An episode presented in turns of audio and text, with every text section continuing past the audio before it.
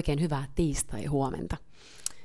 Tuuli ulvoo aika karusti ja tästä kelissä tänä talvena voi kyllä olla vähän montaa mieltä. Tuntuu, että on tuolla tullut kyllä lykättyä lasten vaunuja sekä umpihangessa että sitten luistin radalla, kun yrittää päästä päiväkotia kohden. Ja saa nähdä, mitä tässä vielä ennen sitten kevään korvaa saadaankaan kokea.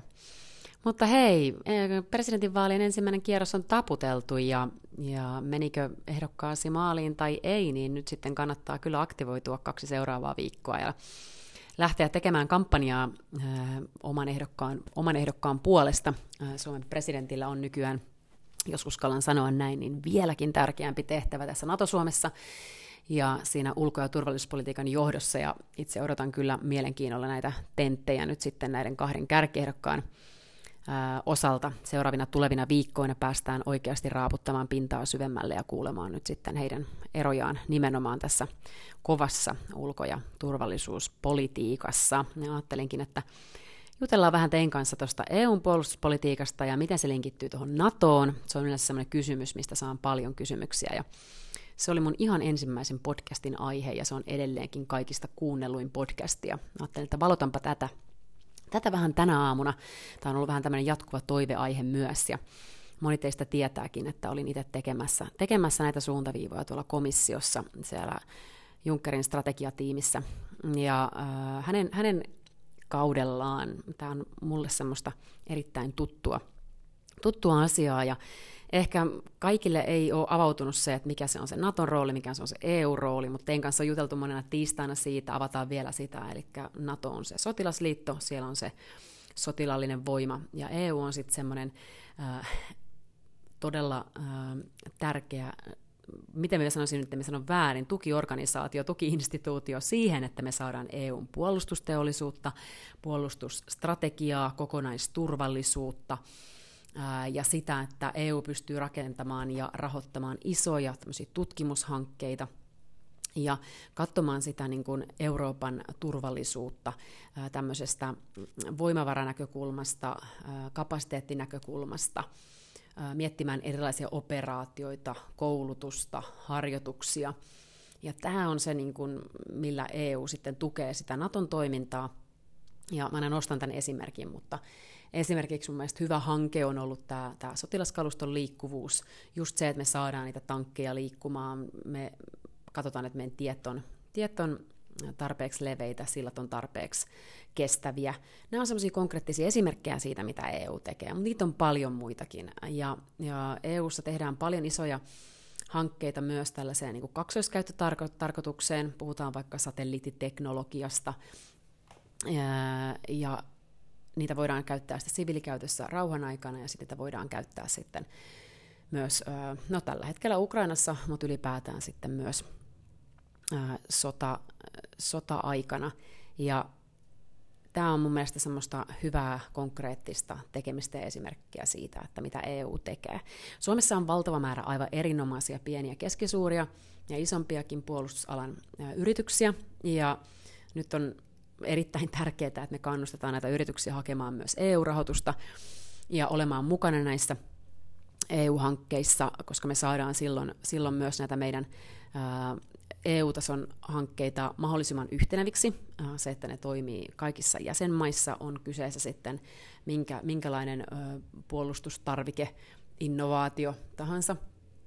Ja EUllahan on tällainen Euroopan puolustusvirasto on suomeksi virallinen nimi, ja tämä Euroopan puolustusvirasto nimenomaan tukee tällaisia EU-maiden yhteisiä puolustushankkeita, ja sitten se on niin kuin EUn puolustusministerille tämmöinen selkeä yhteistyöfoorumi, siinä on kaikki 27 jäsenmaata yhdessä, se perustettiin 2004, ja siis Euroopan puolustusvirastolla on käytännössä konkreettinen virasto, missä itsekin on monta kertaa vierailu.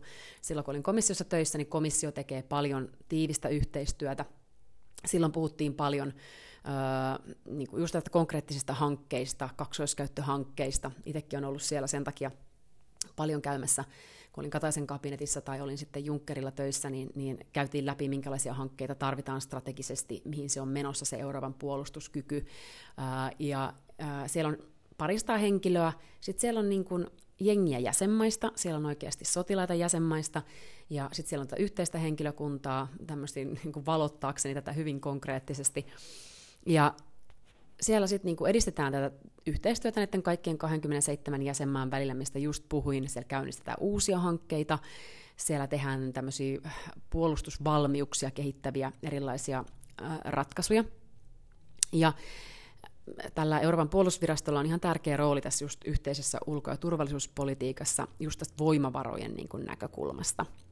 Ja tämä virasto johtaa virallisesti siis Josep Borrell, eli EUn korkea edustaja, ulkoasian edustaja, komission varapuheenjohtaja, ja siinä on se tiukka linkki sit sinne komission päin kanssa. Ja sitten eri jäsenmaat, eri puolustusministeriöt voi olla joissain hankkeissa mukana, päättää olla olematta joissain hankkeissa mukana, eli siellä on tällaisia, sitten sanotaan 7 jäsenmaata kokoaa, haluavat rakentaa yhdessä satelliittia, sitten siihen lähdetään mukaan. Siinä on ideana se, että siellä on niin kuin laajaa puolustusalan asiantuntemusta, verkostoja, siellä on tämmöisiä operatiivisia voimavaroja, että pystytään valmiuksia yhdenmukaistamaan, sitten siellä on tällaisia teknologiademonstraatioita, mitkä kehittää tutkimusta, innovaatioita, sitten on erilaisia koulutus- ja harjoitusoperaatioita, ja nyt sitten tämän viraston iso tarkoitus on totta kai vahvistaa tätä EUn puolustusteollisuutta, ja sitten se toimii tämmöisenä välittäjänä näiden jäsenmaiden sotilaallisten sidosryhmien, puolustukseen vaikuttavien erilaisten politiikan sektoreiden välillä. Puhutaan vaikka niin kuin, just innovaatiotoiminnasta, tutkimustoiminnasta ja sitten kovasta puolustuksesta.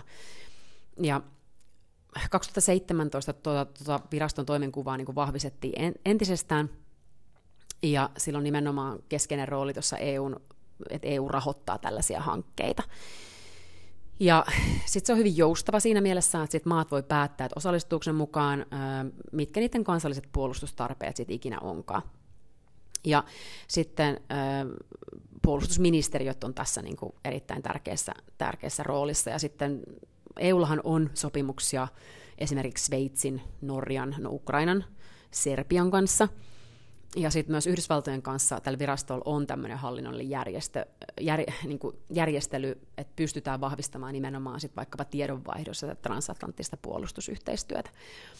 Eli tämä on semmoinen ehkä virasto, mikä on mun mielestä käynyt vähän niin kuin vähälle, varsinkin Suomessa se ei nouse hirveästikään missään mediassa niin kuin esiin, että EUlla on jo tällainen EU-rahoitusta koordinoiva yhteistyöelin.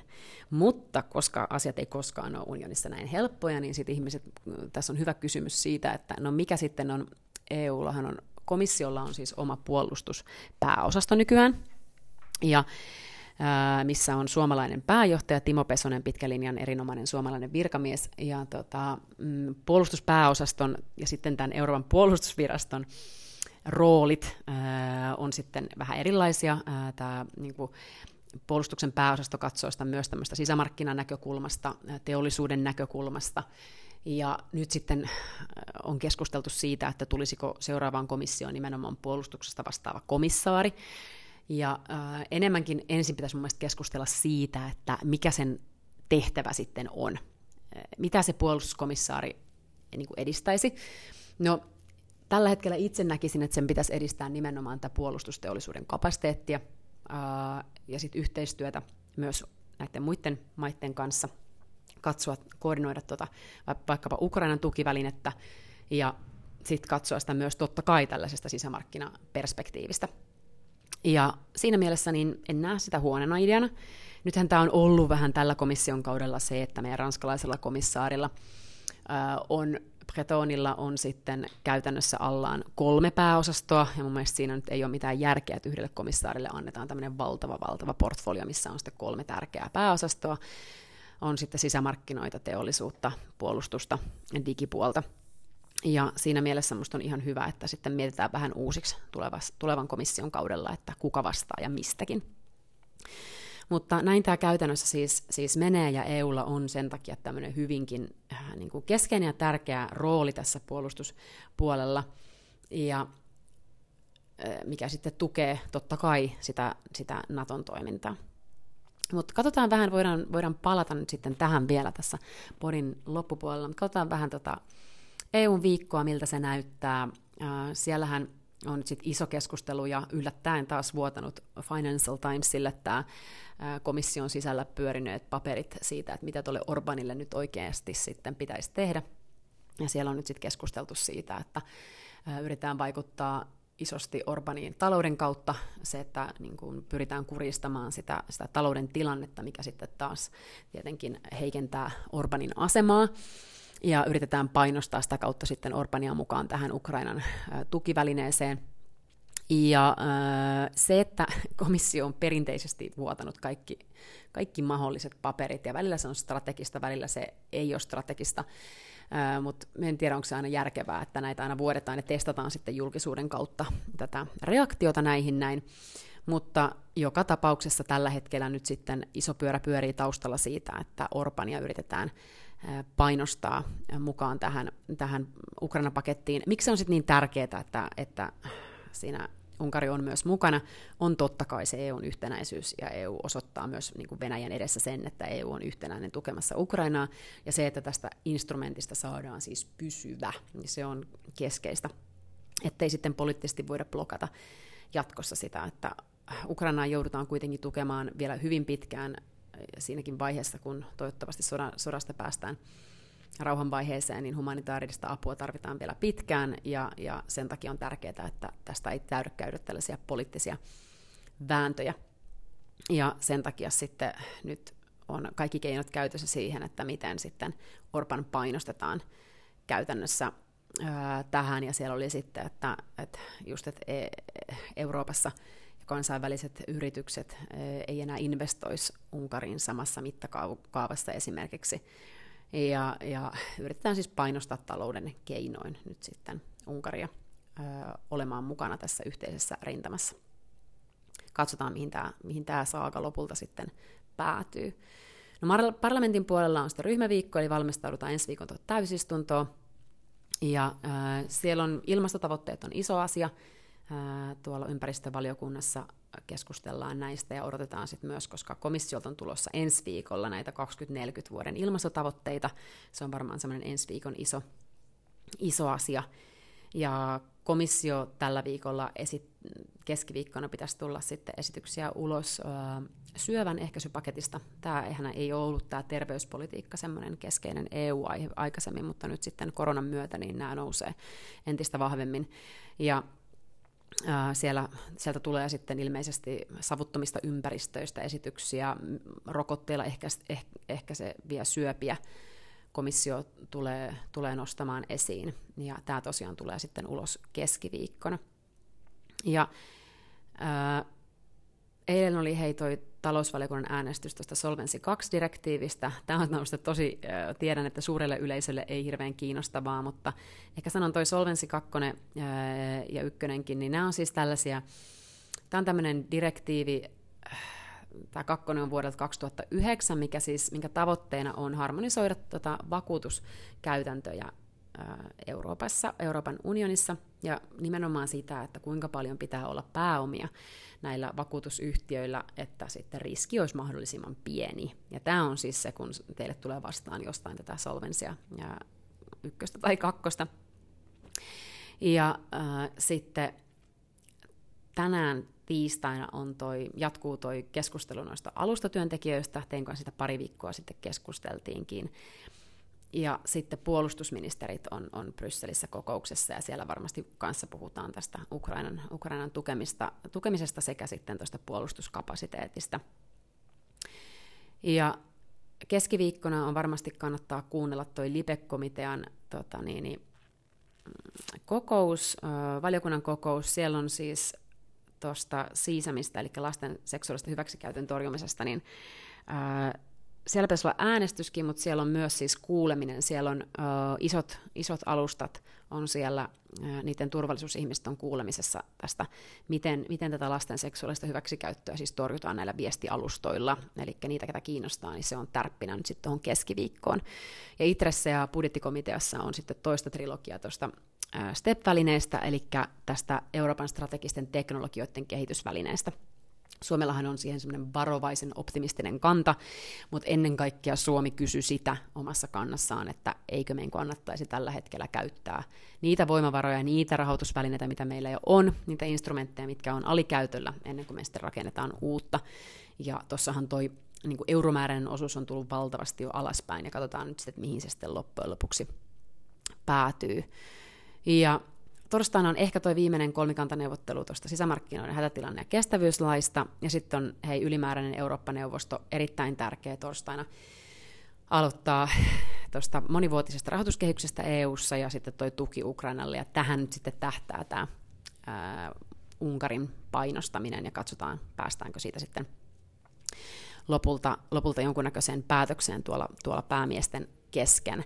Ja niin kuin sanottua, kyllä tämä ylipäätään meidän pitäisi rakentaa Euroopan unionissa sellaiset, että meillä olisi sellainen niin kuin keskenäinen sopimus, että poliittiset valtavirrat ei pysty yhtäkkiä horjuttamaan tai viemään unionia jollekin sivuraiteelle, tai että me ei pysty hakemaan sitä yhtenäisyyttä siitä syystä, että 27 jäsenmaata on totta kai hankala koossa pidettävä ja yhtenäinen voima koossa pidettävä ylipäätään, ja sen takia meillä pitää olla vaikka tämän kaltaisia niin kuin pysyviä rakenteita, vaikkapa nytten Ukrainaa auttavia näitä rahoitusinstrumentteja, jotta Ukrainaa pystytään tukemaan tässä niin kuin akuutissa sotatilanteessa jatkuvasti ja sitten sen jälkeen, ja tämän kaltaisia tilanteita meillä voi olla muissakin jäsenmaissa. Koskee se sitten isoja kriisejä, niin kuin vaikka ilmastonmuutosta, koskee se sitten isompia kehityskulkuja ja vaikka tämmöisiä luonnonkatastrofeja, missä pitää olla tietyt tukiinstrumentit ja näin edespäin, niin näitä ei voida horjuttaa sillä, että meillä on sitten jossain jäsenmaissa erilaisia poliittisia tilanteita tai poliittiset puolueet pyrkivät sitten horjuttamaan sitä koko 27 kanssa yhdessä sovittuja tiettyjä reunaehtoja tai tiettyjä tavoitteita, mihin pitää päästä. Ja sen takia on erittäin tärkeää se, että näistä tietyistä asioista päästään vaikkapa niihin määräenemmistöpäätöksiin tai sitten niihin pysyviin ratkaisuihin. Ja katsotaan nyt sitten, että mitä tämä viikko tuo tuolta tullessaan. Mutta sen takia ehkä korostaisin tällä viikolla teidän kanssa sitä, että minkä takia on niin todella tärkeää, että meidän tuleva presidentti myös tuntee tämän niin kuin Euroopan unionin sisäisen dynamiikan, politiikan, vaikka Suomessa siis presidenttihän ei ohjaa eikä osallistu vaikkapa näihin EU:n huippukokouksiin, niin on se, että se on se kuitenkin meille tärkein viiteryhmä, NATO ja Euroopan unioni, missä tehdään todella isoja myös ulko- ja turvallisuuspolitiikkaa tänä päivänä koskevia päätöksiä. Olkoonkin, että EUlla on tässä tietty rajoittunut toimivaltuus, niin se on erittäin tärkeää, että meidän presidentti tuntee ja tietää sen, että mitkä on niitä jäsenmaita, ketkä yleensä ovat meidän kanssa samanmielisiä, mitä instrumentteja kannattaa käyttää, mihin tarkoitukseen, mikä on se NATOn rooli, mikä on se EUn rooli, mihin eurooppalaista puolustusteollisuutta tai ylipäätään niin kuin tällaista capabilities, eli puolustuskykyjä kannattaa kehittää. Ja siinä minä korostasin sitä, että kun tässä toisella kierroksellakin miettii sitä omaa ehdokastaan, niin meidän pitäisi päästä näissä keskusteluissa myös siihen, että ymmärretään, mitkä on niitä Euroopan unionin mahdollisuuksia ja mikä se rooli presidentillä myös sitten on omien verkostojensa kautta olla aktiivinen tässä kehitystyössä. Mun mielestä niin kuin NATOn Euroopan osuutta tulee kehittää niin kuin todella tiiviissä yhteistyössä sitten Euroopan unionin kanssa. Ja se, minkä on tämän esimerkiksi Euroopan puolustusviraston rooli versus sitten komission sisällä tapahtuvan toiminnan rooli, niin siinä on mun mielestä vinhaero siinä, että puolustusvirastossa eri jäsenmaat pystyy osallistumaan erilaisiin hankkeisiin niin kuin tarpeidensa mukaan. Ja siellä pystytään rakentamaan, sanotaan vaikka Baltit ja Suomi haluaa tehdä tietynlaisia ratkaisuja meidän rajoilla, mitkä on niitä kriittisiä rajoja suhteessa Venäjään. Niin sieltä pystytään rakentamaan tällaisia hankkeita. Suomi pystyy rahoittamaan vähän enemmän hanketta yhteistyössä vaikka Latvian ja Viron kanssa. Ja sitten siellä ne voi lähteä, yllättäviäkin maita lähteä mukaan sinne, kun ne näkee siinä, että siinä on niin kuin potentiaalista hyvälle innovaatiopolitiikalle. Ja sitten taas komission sisällä niin ne ratkaisut on enemmän sit sellaisia, mitkä katsoo koko ajan sitä koko niin kuin Euroopan unionin näkökulmaa.